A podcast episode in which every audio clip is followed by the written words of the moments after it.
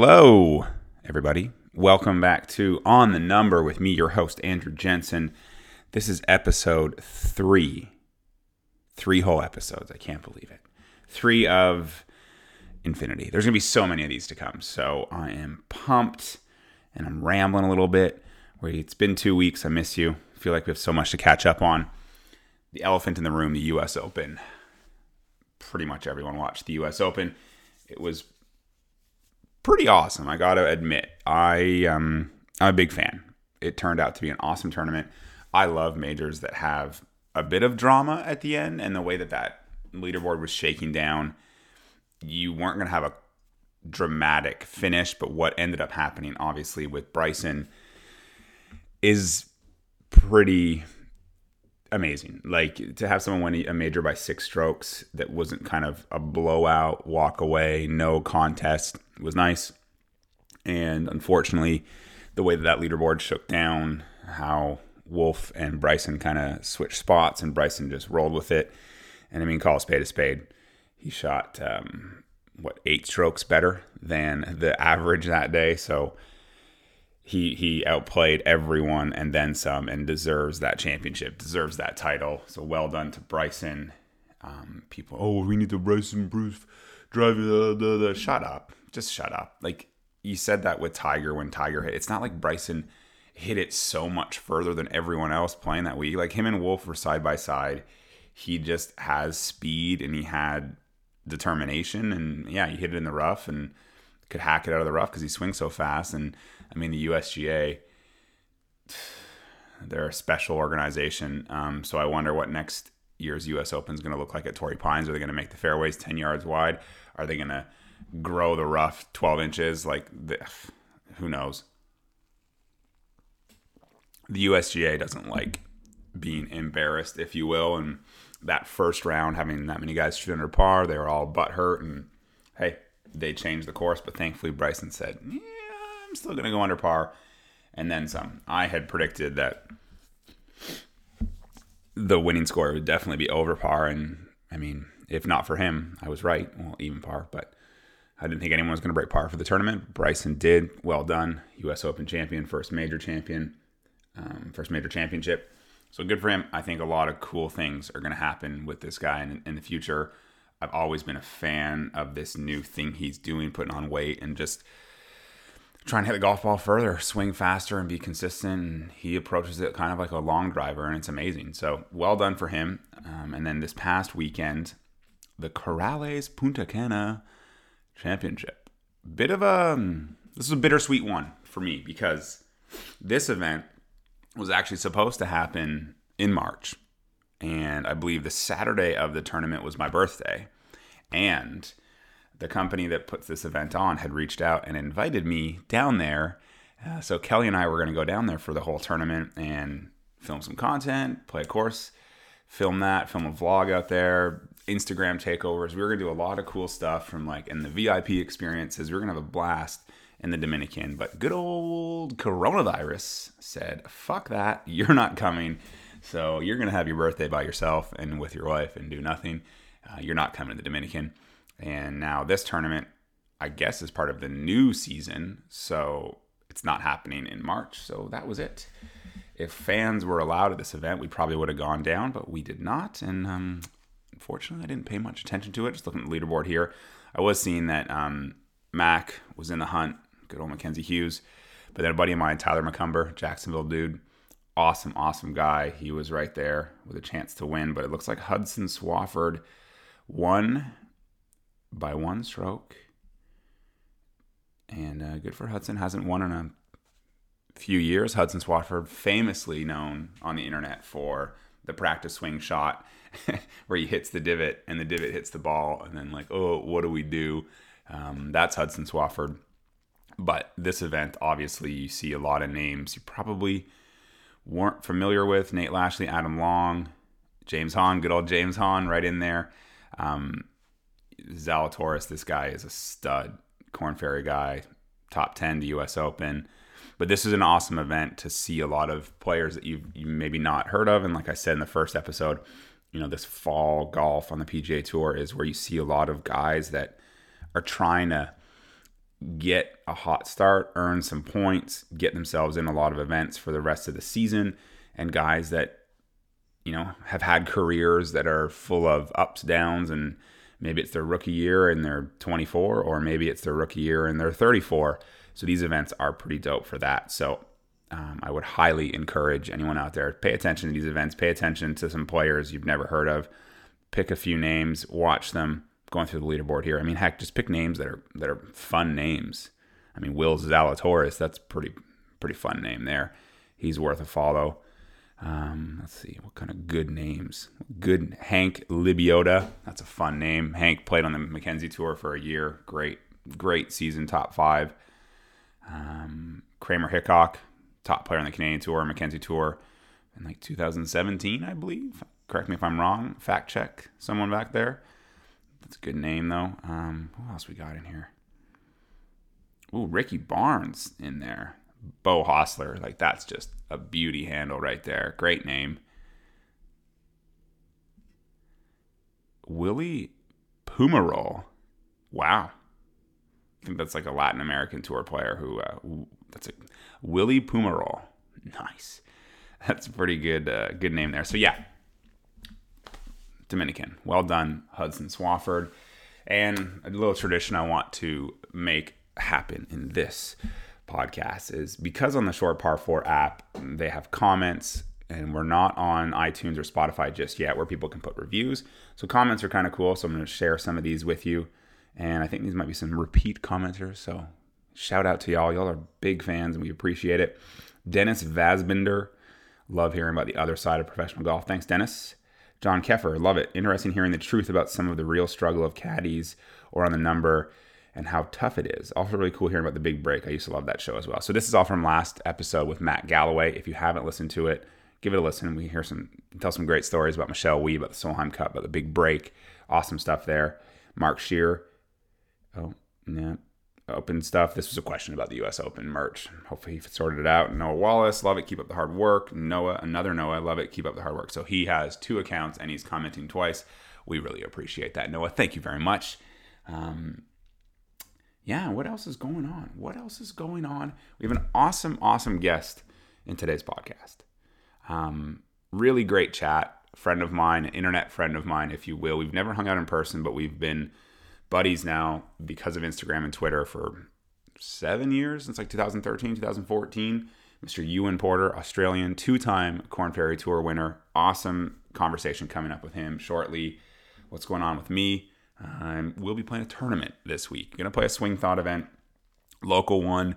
It's this Wednesday, Thursday down in Ormond Beach at Plantation Bay. Went and played a practice round last week, and really, really good golf course. Really nice course. Reminded me of the Valley course at TPC Sawgrass.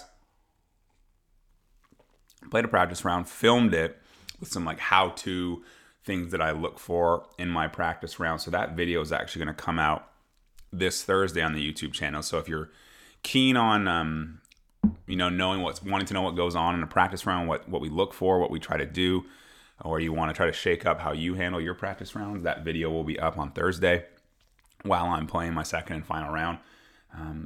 Enjoyed making that video. It was a lot of fun. Dropped a lot of knowledge about practice rounds. So that video is one you don't want to miss. Yeah, my first tournament since late July.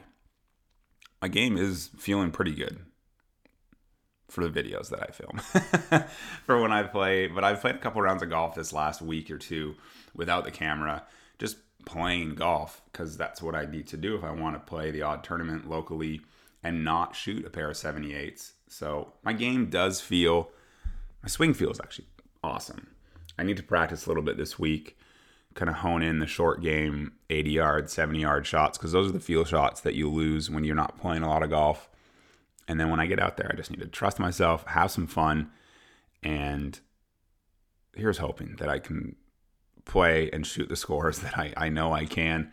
I'm excited, though, and I don't feel like an immense amount of pressure like I used to, so that's good. That's a good, better relationship with tournament golf. And even in this interview with you, and we talk about that a lot, about our relationships with tournament golf, loving it, hating it, and kind of this interview is, it's deep.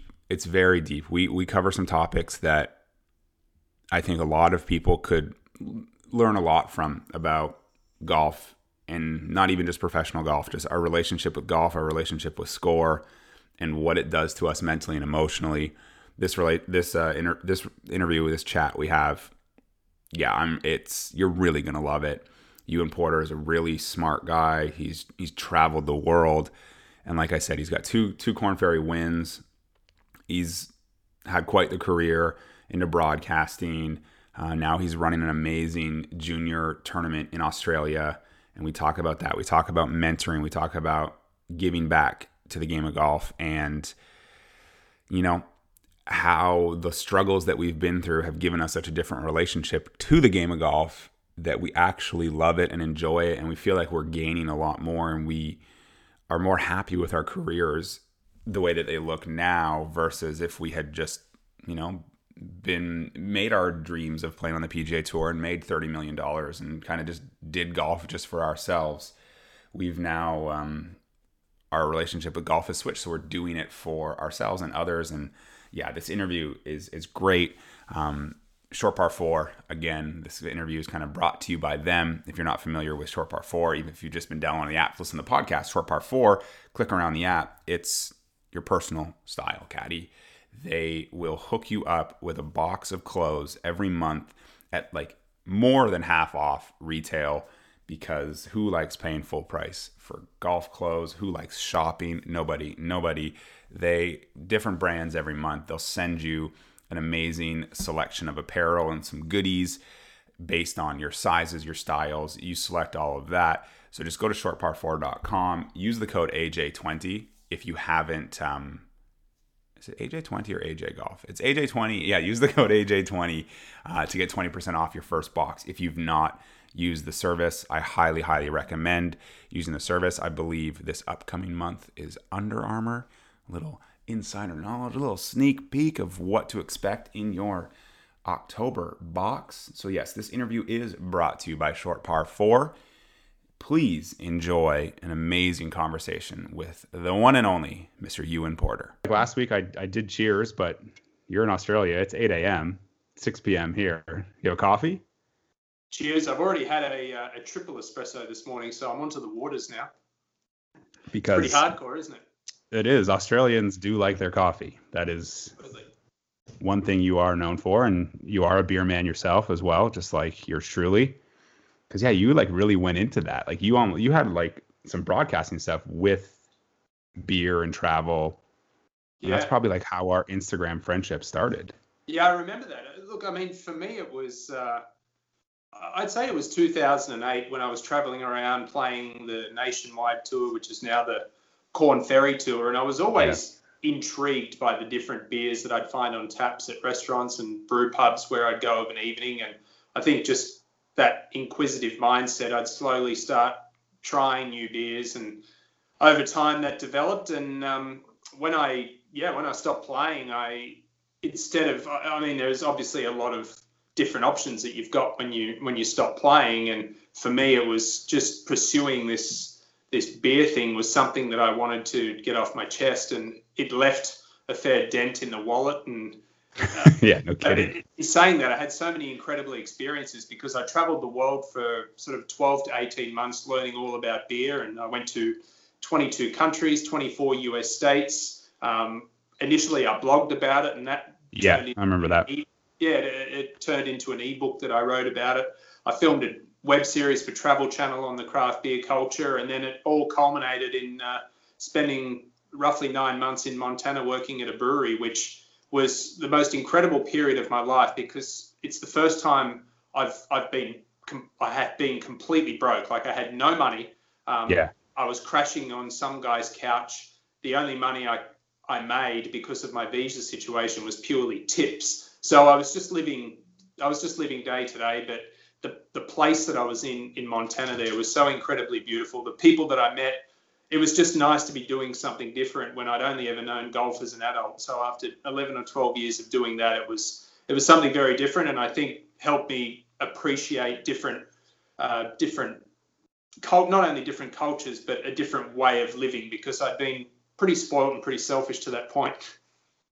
Yeah, I mean, and when you were doing that, I remember obviously like we would shoot the shit a lot about it in messaging because it was like coinciding with the craft beer boom in America. Because I don't know for you, like for me growing up in Canada, our beer situation is it was imports. Like you wanted imports, like you'd try Hefeweizens, you'd try Abbey Ales, like that was the thing. And then now, like I'm such a snob, like I don't want any import beer. You and me both, like, yeah. Yeah, like I want a good craft beer, and I'm spoiled now in Florida. Like there's so many great options. Like my wife and I, our first date was at a brewery. Like that's just kind of like the through line. But it kind of comes back, like you were saying, when you were on the Nationwide, my first year on the Canadian tour in 2008, I got into Scotch. Cause it's like, it's weird how golfers, we have so much downtime.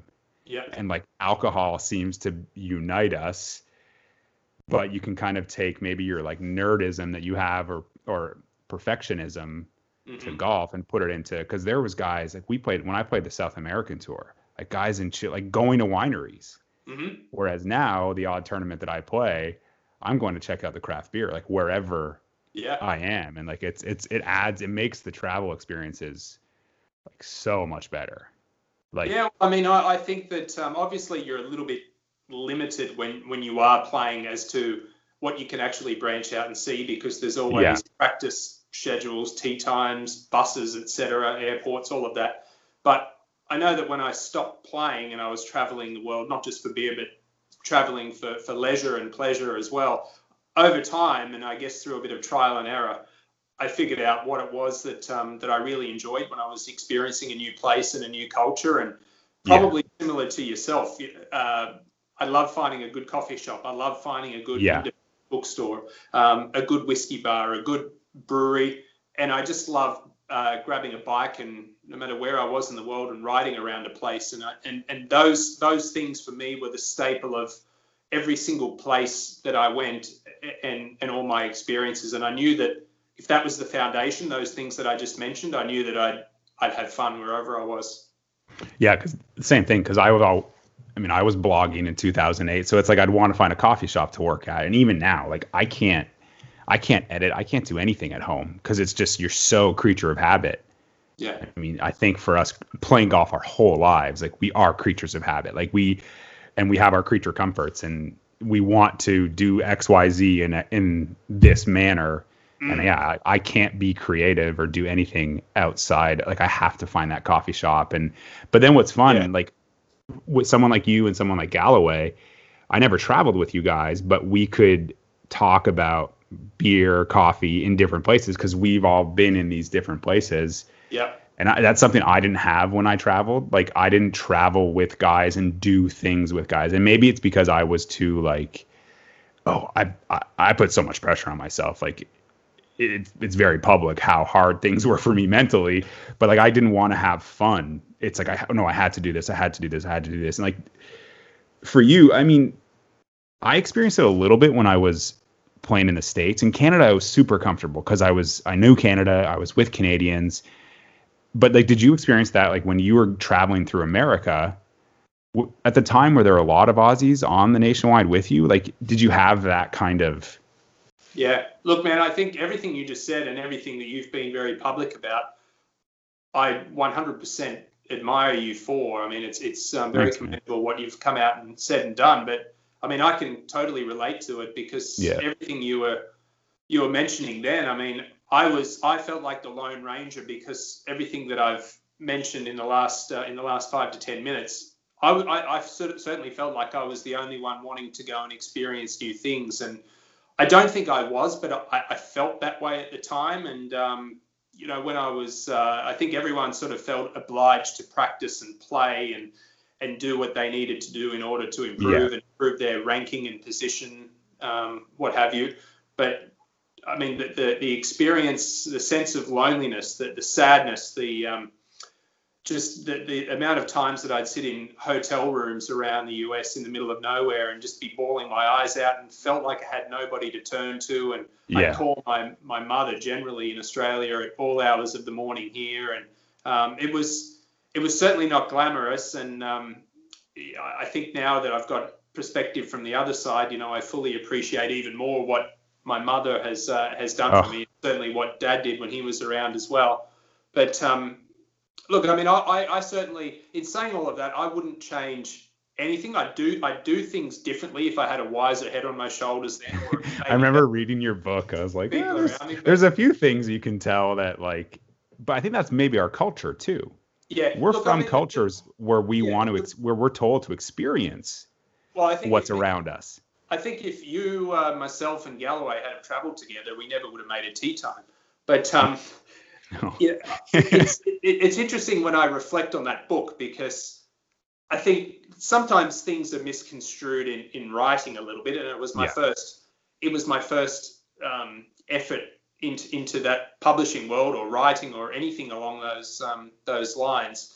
But it was a good reflection of where I was at that point when I wrote it. It was end of 2012, and that was basically when I stopped playing. I stopped playing at the beginning of 2013, and there was definitely an element of fear there about what I was going to do going forward, because I'd only ever known one thing in my life.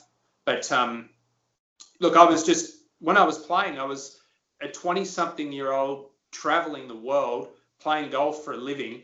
I mean, a lot of the fun that I had, a lot of that really wasn't fun. It was, I was sad. I was upset about how I was playing. So I went out and I explored a new place and had a few too many drinks. And it wasn't that often, but I did do that. And I think when people read the book, I mentioned those stories, because if I had have said that 95% of the time I was in a hotel room watching TV and went to bed at 9 o'clock, it probably wouldn't have been that interesting to read.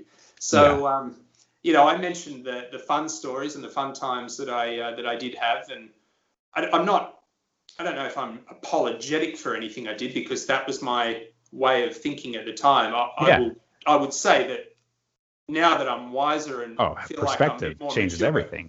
I would probably do things a little bit differently, and I always tried my best to treat people with respect. I just think that I probably should have treated myself with a bit more respect when I was out there. But yeah, I couldn't agree more. But it's one of those things, like, you know, we look back in our mid to late 30s now, like, you don't know that when you're 24. That's right. Yeah. You think you do, but you have no idea. And now you're thrown in this world of like, okay, just you're on your own completely. Mm-hmm. And I mean, you won on Nationwide at what? You were 27 when you won Moonah Links? 25 when I won that, and then 27 in Georgia. Okay, so what year were you born? 82. Oh, you're an 82. I thought you were an 81. Okay, yeah, you're only 2 years older than me.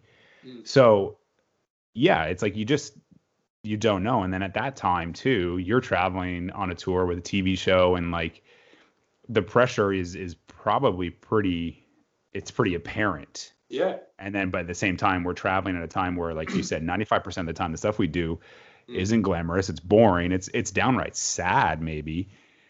But... even still, I mean, we're more in a place in a world now where it's okay to talk about those things, but then absolutely not. No, and especially I think having a couple wins under your belt on the Nationwide, if you're trying to talk to about publicly or to anyone about, like, you know, I'm just, I'm really unhappy, or I'm really not well, or this is really tough. People, it would be hard for them to understand that. Whereas now it's almost like we have the opportunity to, like, help younger generations. But I mean, for me, I still, like, I don't know if I regret, I'm pretty okay with the fact that I'll never play on the PGA Tour. Yeah. But that probably didn't happen until like a year or two ago, right? Where you're like, because it's like, it's all we wanted. That's actually a really, really, really good point, because that was, for me, and I think for most golfers, that's the dream, right? To play the PGA Tour, no matter where you're from in the world. And I think, I don't know, I think it might have been about 9 or 10 years, we had Nationwide Tour events down here in Australia and New Zealand. Yeah. I think I'm still the only person to have won one of those tournaments who didn't graduate to the PGA Tour. Really? And then I won again in 2010 in the US, and I didn't graduate to the PGA Tour. Yeah. So, you know, the lifelong dream for me was to play on the PGA Tour. So when I stopped playing at 30 years old and realized that, okay, yeah, I mean, I'd won a couple of times, I'd played a few major championships, but I'd never actually graduated to the PGA Tour. That was, I hear you. That was very, very hard to deal with. And even now with what I've delved into with the broadcasting and the media and all of that, I feel like, you know, someone like a Golf Channel or a CBS, they're really only going to employ someone who's won a major championship or has a big name from playing the PGA Tour. It might not matter so much. Maybe I shouldn't be saying this. It might not matter so much that they don't elaborate or eloquate things as well as what, you know, what I believe I could or yeah, another person with my record could. But I think over time I've become much more comfortable with it because I know that my experiences and everything have led me to where I am today. And had I not walked away and just kept plugging away with trying to reach the PGA Tour, A, I don't think it would have been great at all for my mental health. And B, I didn't want to be 35 or 40 years old and wondering, geez, what the hell am I going to do now with my life? I knew that there were other things that I was interested about. Obviously, we've spoken about the beer, but the broadcasting and the commentating was one of them. The, obviously in the past 12 to 18 months running this junior series here in Australia, just the sensation I've got from that of giving back and being unselfish. It's a completely different feeling and so much more rewarding than anything I ever did for myself.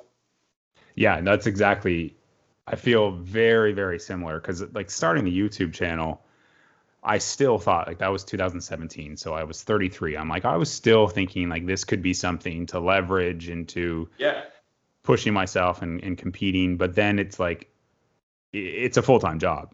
Anything public media creation, it's a full-time job. And it took me a long time to accept that. But now, thankfully, I mean, I've got a great wife. I've got a great new home, and like that's helped me accept it.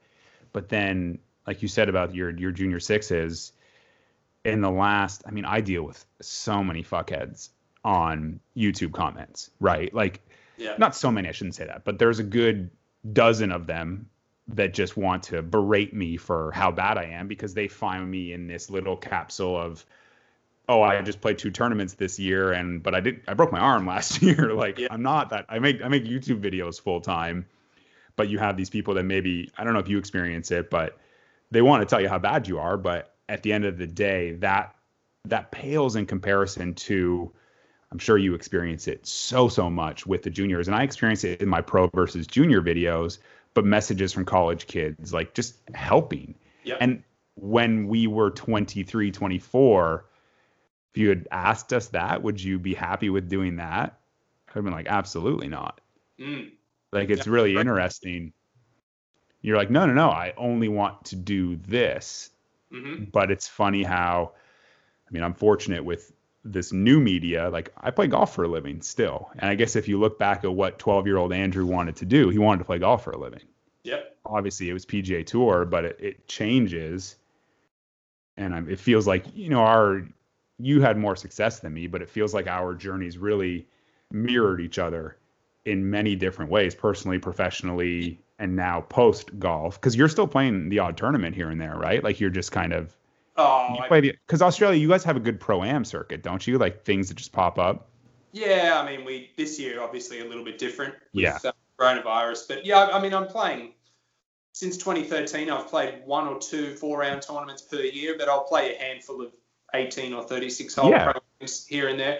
I've played more golf since March than I have in the last 8 years. And, you know, I've been lucky enough to have a few games with Adam Scott and Lucas Herbert when they were back. And I love the game. You know, I think, as I mentioned before, it's given me everything in my life. And I don't think anything will ever replace that childhood enthusiasm that I had for the game when I was a kid, because you don't have the scar tissue and you haven't faced the adversity and have all the demons that I do now, but at the same token, I'm really enjoying getting out there and playing, and even little things like playing 9 holes across the road here at sunset and seeing the wildlife out and the kangaroos. I mean, if I had have told my friends that at 25, they would have laughed at me. But I love doing that now. I mean, it's beautiful. It's it's tranquil, it's peaceful, and I enjoy my own company as well. So. I'm very thankful for everything golf has given me, and hopefully that'll continue. Yeah, because it is cool, because correct me if I'm wrong, you probably agree, there was many years where I didn't love golf at all, but it was still my job, and it was my everything. It was my identity, my job, my worth. Like, it was literally everything. And so much so that when it ended, I didn't think I had any reason to live. Like, it was the first domino to fall.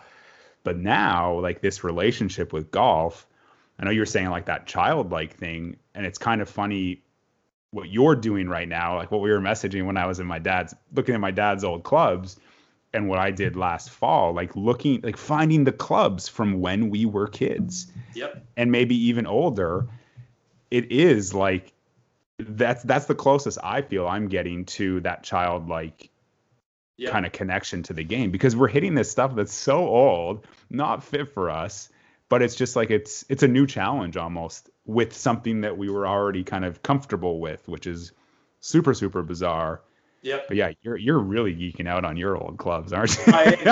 There's that nostalgia element to it. And, you know, when I put a persimmon driver in my hand, or one of the small headed TaylorMade burner drivers, Callaway Warbirds, whatever it is, using Bellatas, it takes me back to 25 years ago when I was just sort of beginning my foray into the game of golf. And it just hitting one shot with those clubs, I have about 1,000 different images of where I was and what I did as a kid with that certain club or technology. And at the end of the day, I mean, it's sort of a metaphor for everything in life, right? What we have at the end of the day are the memories and the experiences. And that's what I've got from geeking out on the $4,000 to $5,000 that I've spent in the last 6 months on retro and vintage. US golf. Like Australian dollars or US dollars? Australian dollars. Oh, so looking at still $3,000 US dollars, $3,500. Oh, sorry, I'm thinking Canadian, because 4,000 Australian dollars is a lot of Canadian dollars.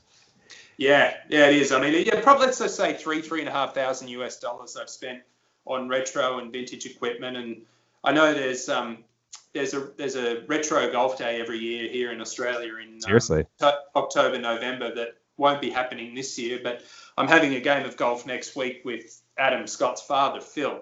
And Phil used to build and refurbish old clubs. And we're both going to have about 30 clubs in our bag, and just same sort of thing, just geeking out over 9 holes, just using different equipment and talking about the good old days, I guess.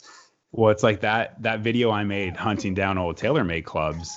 It started with, we were in a vintage shop because my wife and I like to go antiquing, just like something to do. Yeah. And then I found like those EL1s. So the second TaylorMade iron ever made. Mm-hmm. So from 1981. But what I rounded out the set was Kelly's dad so the day that I asked for his permission to marry her, I kind of did it under the guise of, oh, I need to fit you into new irons. You need to get the 790s, because he was still using the Tour Preferred blades from 1987 in the year 2018. I love those things. Oh, they're so good. They're still so good. Yeah. So like I because this set we found was missing a 6-iron and a pitching wedge. So I, like, for the video, I still have it in the garage, like the 6-iron and the pitching wedge. But those irons were unbelievable. But then finally, it reminded me of like when I worked in the back shop, like this one putter that's this hideous TaylorMade putter. And I didn't use TaylorMade clubs growing up. Like, my dad was a Ping staffer, and I think I used Ping knockoffs into Pings. Mm-hmm. But that one TaylorMade putter was so ugly, but as like a 13-year-old, I thought it was so cool. Like those, I don't even know what they're called. They're just hideous. And it almost looks like the Truss now, which is really ugly too. But even you just, like, I'm listening to everything you're saying, but my mind's also casting back to what I used and did as a child as well when I first started playing, and the enthusiasm just to have golf clubs, just to have the equipment there to be able to go and play that sport. That's something that gets lost over time. You become, I think, a little bit ungrateful because it becomes more of a chore. But you know, there's a lot of people out there who aren't even afforded the option to go and play golf or that opportunity. So, you know, we should be. But that is one of the cool things about like this secondhand vintage market, at least over here. Like that one in the video I sent you, and like, look at this place, hundreds of clubs for like $2 a club. And for context, Ewan was like, at this frame, can you go there and look for this? And then can you ship this to Australia for me? I'm like, I got a bunch of old TaylorMades that I can send you. But I'm like, you're committed to this. Like, are you trying to rebuild any particular sets, or just like amass as much as you can? Yeah, I mean, there's no there's sort of no thought of me trying to create a mark or trying to create a business out of it and resell or refurbish or anything. It's more just collecting for the time being. And I basically lived, and again, I'm sure you can resonate with this, I lived so much of a nomadic lifestyle. Yeah. Lived in every corner of the US, moved back to Australia, moved back to the US. So I was forever giving stuff away because I couldn't travel with everything. And a lot of the stuff that I bought, like the aforementioned Warbirds and TaylorMade burners and Balladas, that's all stuff that I used as a kid, but I gave it all away because I didn't want to hoard and I couldn't travel with everything. So now I'm recollecting a lot of the stuff that I had as a kid, and it's a wonderful feeling. There's a part of me that thinks, you know, shit, I wish I hadn't have given that away. But most of the stuff that I did give away, it's available out there somewhere. And, I've got to pay an extra $100 for it. I will. But so kind of speaking of that, because it got me thinking. So when I was looking through, I did a video with the clubs that I turned pro with. So these were all the clubs I used in late 2007. And one was a Nickent or Nickent. I don't know how you pronounce it. It was the Ironwood. But what's funny is because all of you Australians, I don't know if you were part of that crew that all kind of went to Scottsdale. Mm-hmm. Is that where you set up shop when you moved to America? Okay. Because I remember all the guys on the Canadian tour, because we had like a good 10 Australian guys on the Canadian tour. We had Brad Lamb. We had Andy Johnson, Adam Bland, Michael Choi. Yep. And then from Tasmania, Clint Rice. Yeah. And then there was one guy, but then there was Josh Geary from New Zealand who kind of rolled with them. Yeah. And then there was another guy, Craig Scott. Yes. Like guy, pretty loose cannon. Yeah, I was gonna say pretty brash, pretty like. Yeah. But because I remember when my first year on the Canadian tour, like they were all using Nikan stuff in 2008, and you won. You're when it was cool to wear hat visors with our hair gelled out of it. When you won Moonah. I still wear visors. The hair's not up here. So have you found any of those, or did you keep those? Did you keep anything from like your big wins? I kept the Ping putter that I used to win that Moonah tournament. Yeah. It was like a big ashtray, and one of the cool things actually is that one. As you're probably aware, is if you win an internationally recognized tournament using a Ping putter, they will make a gold-plated putter, and it goes in the vault. So I've got the gold-plated putter with my name and my scores and the tournament on the face of the putter, and I also kept the putter that I used to win in Valdosta in Georgia in 2010. But one of the cool things about when I won in at Moonah down in Victoria in 2008 is the golf bag that I used, which was a big Nickent golf bag with my name on it. Was it like the black and green then?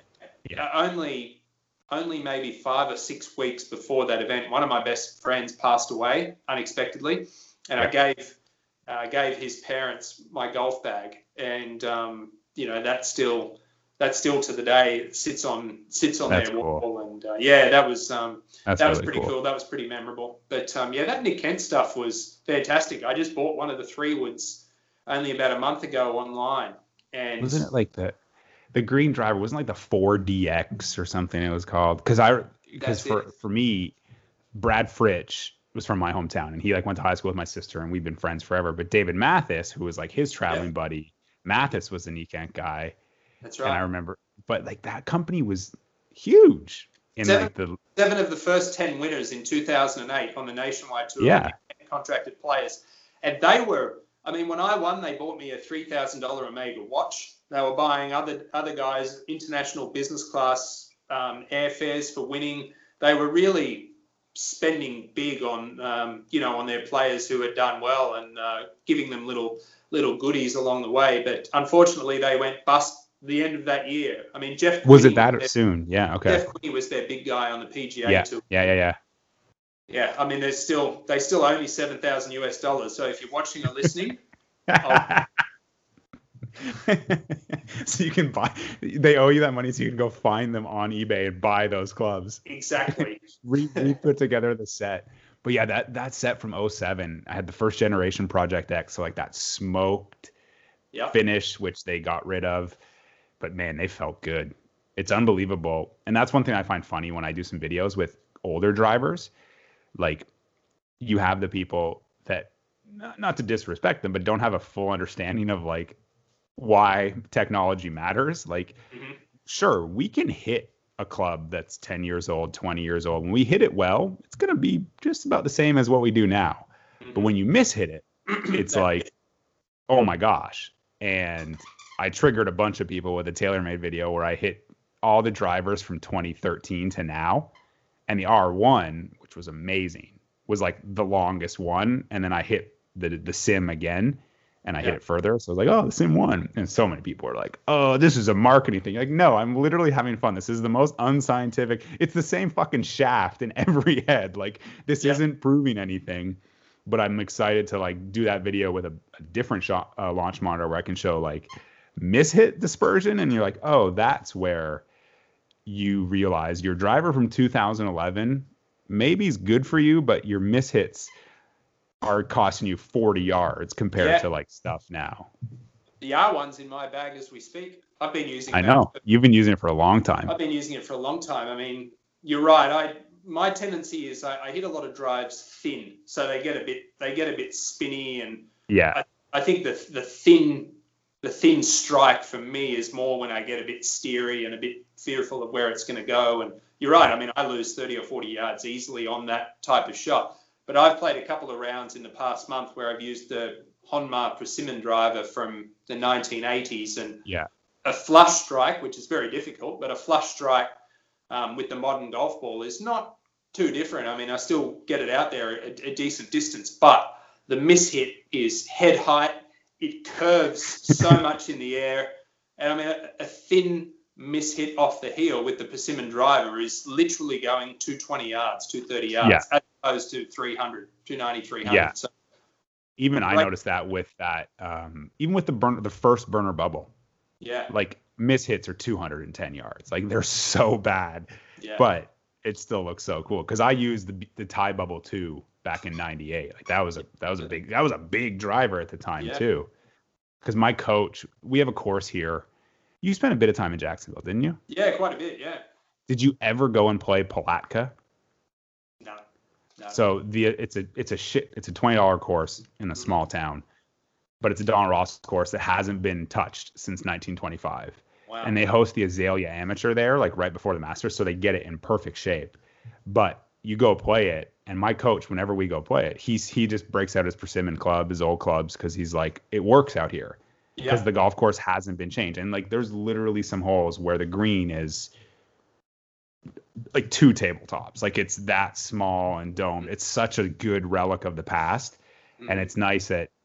Unfortunately, I guess like small town, low budgets was what keeps an old Donald Ross course. But yeah, it's like one of the best places because courses then were designed for the flight that Persimmon and that would do. Yeah. Whereas now it's like everything.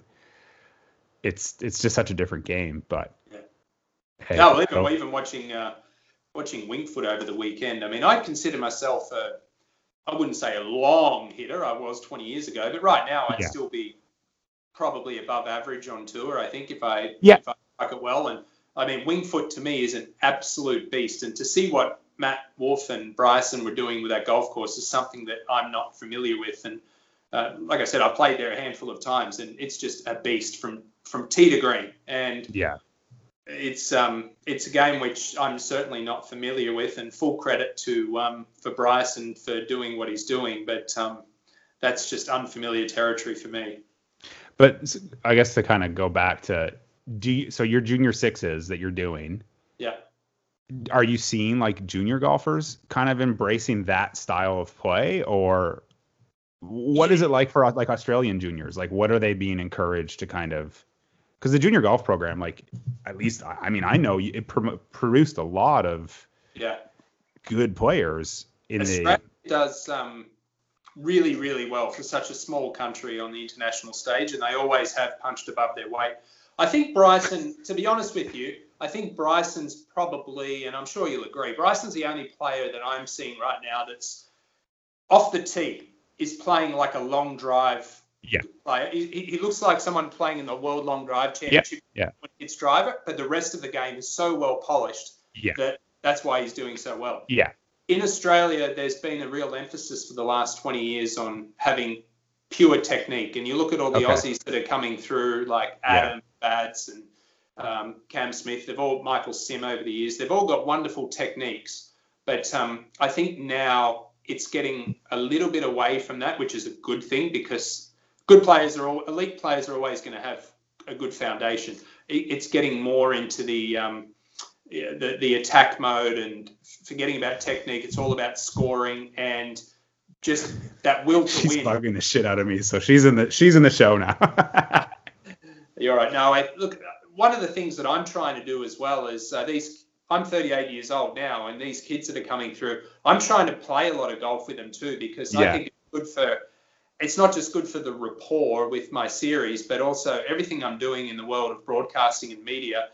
That element of, first of all, 38 years old is young for the world that I'm in with broadcasting. Yeah. And a lot of the guys, well, most of the guys in broadcasting don't really play anymore. So that they're not relating too well to what the younger guys are doing. And I find that by getting out there and playing with them, as much as I love the stuff from the 60s and the 70s and the 80s, and I understand where people are coming from with their mentality of dial the ball back, dial the technology back. I also have a greater appreciation for what these players coming through can do now because, believe me, like I can still snap hook it or slice it with the best.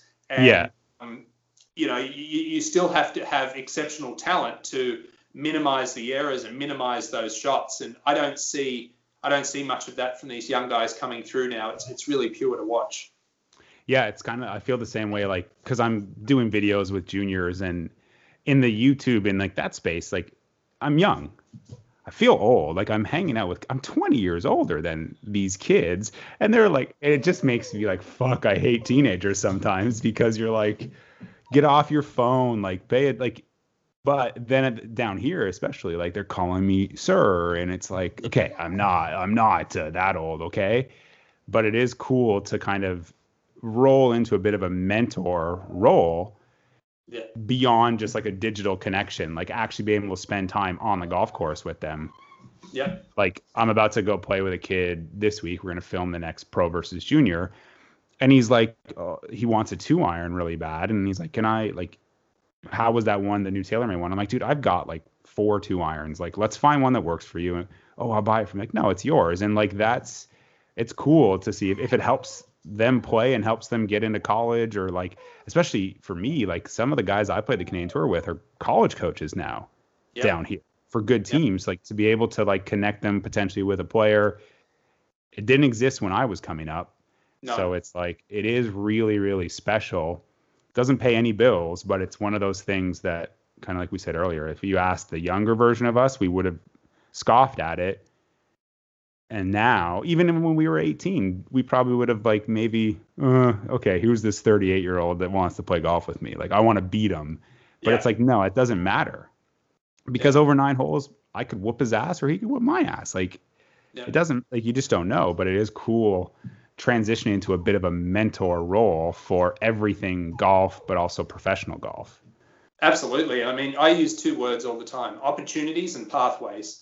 And that's what I'm trying to do with this junior series. And that sensation, the rewarding feeling that I get from that is really, really special. And the mentoring role, I know it's something that I didn't really have, and hence why I probably rebelled and did some silly things when I was out there on tour. But you know, I would tell any young guy coming through now to, you've got to have fun. If you're going to go and travel and play, that actually helps with your career as well, because you've got to have fun away from the course, but there's got to be that work-life balance. And you know, if I can use my experiences similar to what you're doing, if you can use your own experiences to help and assist and guide, well then you know, everything that you've done and the mistakes you've made, they've happened for a reason. Yeah, it wasn't in vain. Well, yeah, because I think if you don't have fun, if I were to look back over the amount of years where I didn't enjoy myself, yet I still found little pockets. Like, I have memories. Like, I literally drove across North America my first year on the Canadian Tour.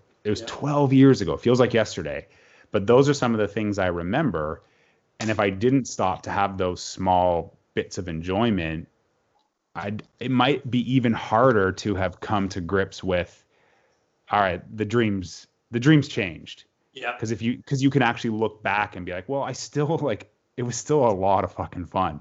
Yeah. Even though I missed 80%, for me personally, like, I missed 80% of my cuts. Like, I mean, I was in a ton of debt because of it, but I can still, there were certain things that were like, I still had a blast. There was the lows were super low, but then to transition, like we have, into like more of a mentor role, it's like, you can pass that on. Well, when I'm 70 or 75 years old and I look at Andrew Jensen now, well, sorry.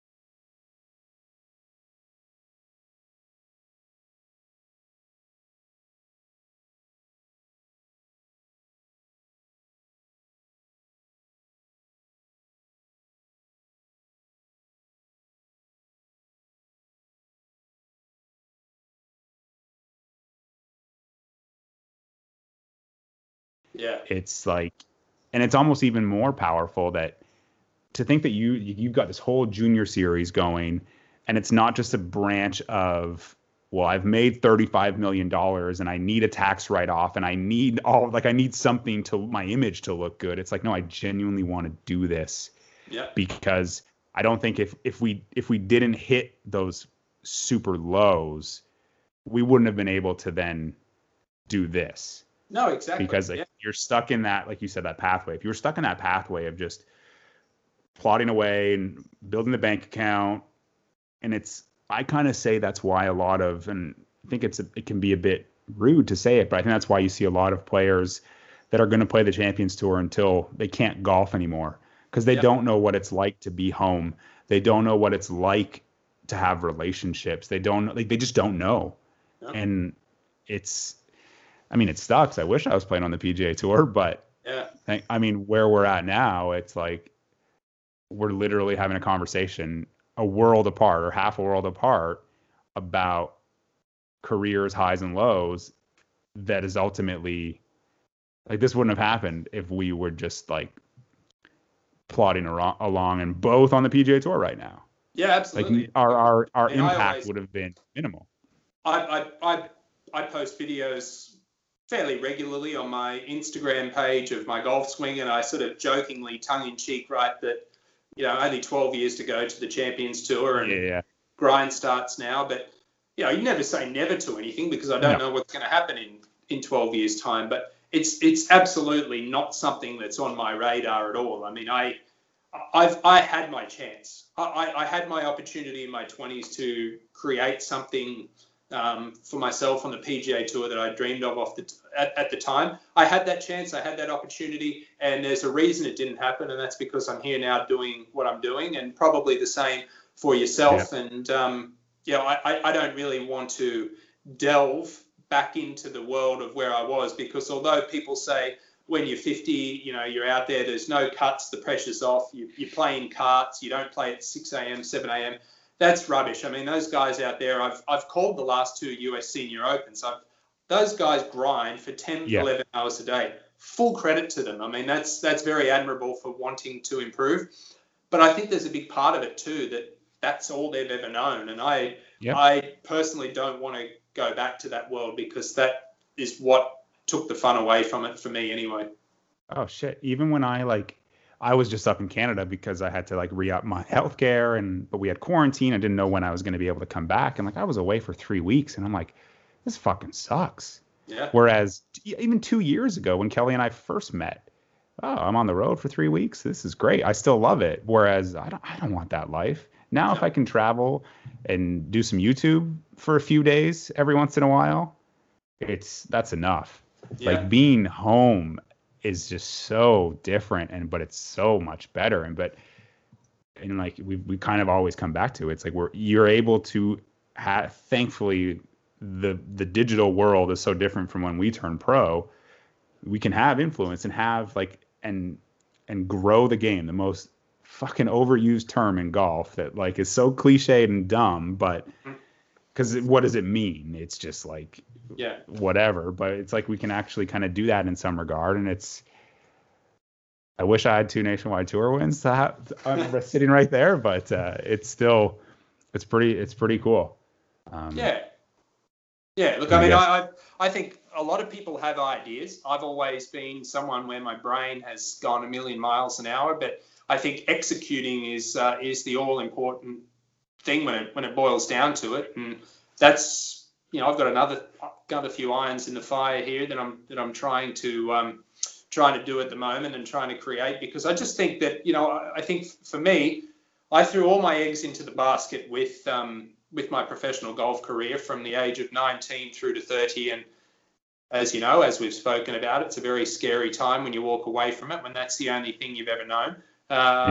So for me going forward, I mean, I'm learning through this pandemic, I just got my foot in the door at the start of the year with the European Tour. I was contracted to broadcast there, contracted to broadcast PGA Tour Live. I had 3 or 4 majors. All of a sudden, I've been at my mother's house the last 6 or 7 months because I'm not sure what my next move will be given the state of the world at the moment. But anything can happen at any given time, and I certainly don't want to ever take anything for granted, but I also want to have other things just in case something doesn't work out, because I certainly don't want to be in the same position that I was at 30, clutching at straws trying to find something. Yeah, no, I couldn't agree more. That's probably a good way. We could talk forever. It's kind of the through line of this podcast. Is there anything you want to plug, promote, or whatever? Floor is yours.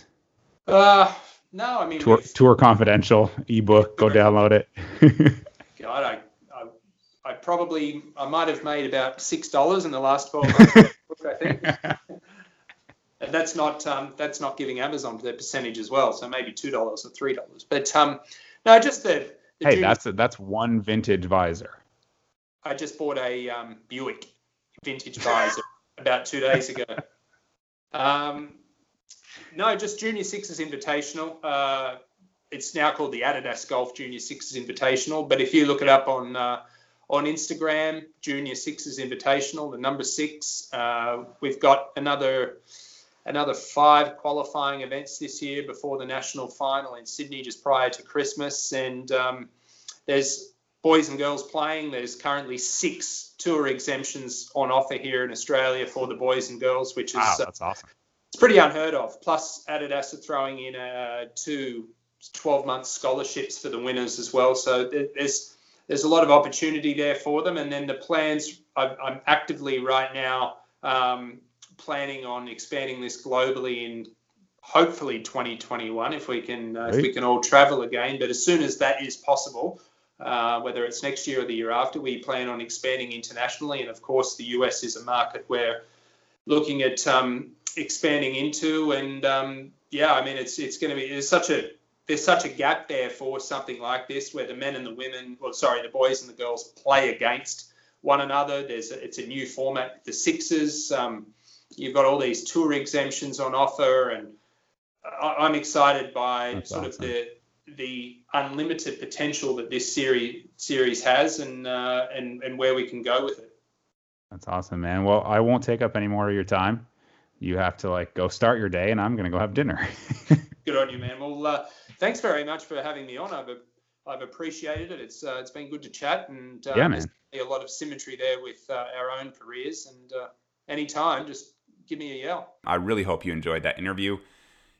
I enjoyed it. Unfortunately, I couldn't share a beer with him because of the time difference. Basically, what time it is right now for me recording this part was his time. So he was on the water and the coffee. Well, I was on the beer, but I'm on the coffee now.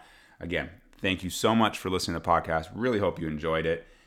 If leave a comment, let me know. Star it, let me know. And yeah, hit me up on YouTube. Hit me up on Instagram. And send me a message, send me a DM, send me some things you want to hear on this show. We'll see you in 2 weeks. We're going to talk about some golf. We're going to talk about hopefully how I played in Ormond Beach. We're going to talk about the PGA Tour. We're going to have an awesome interview for you in 2 weeks. So that is it. My dog is whining at the door. It's time for me to get to the driving range and get to practicing. So thank you very much, and we'll see you in the next episode.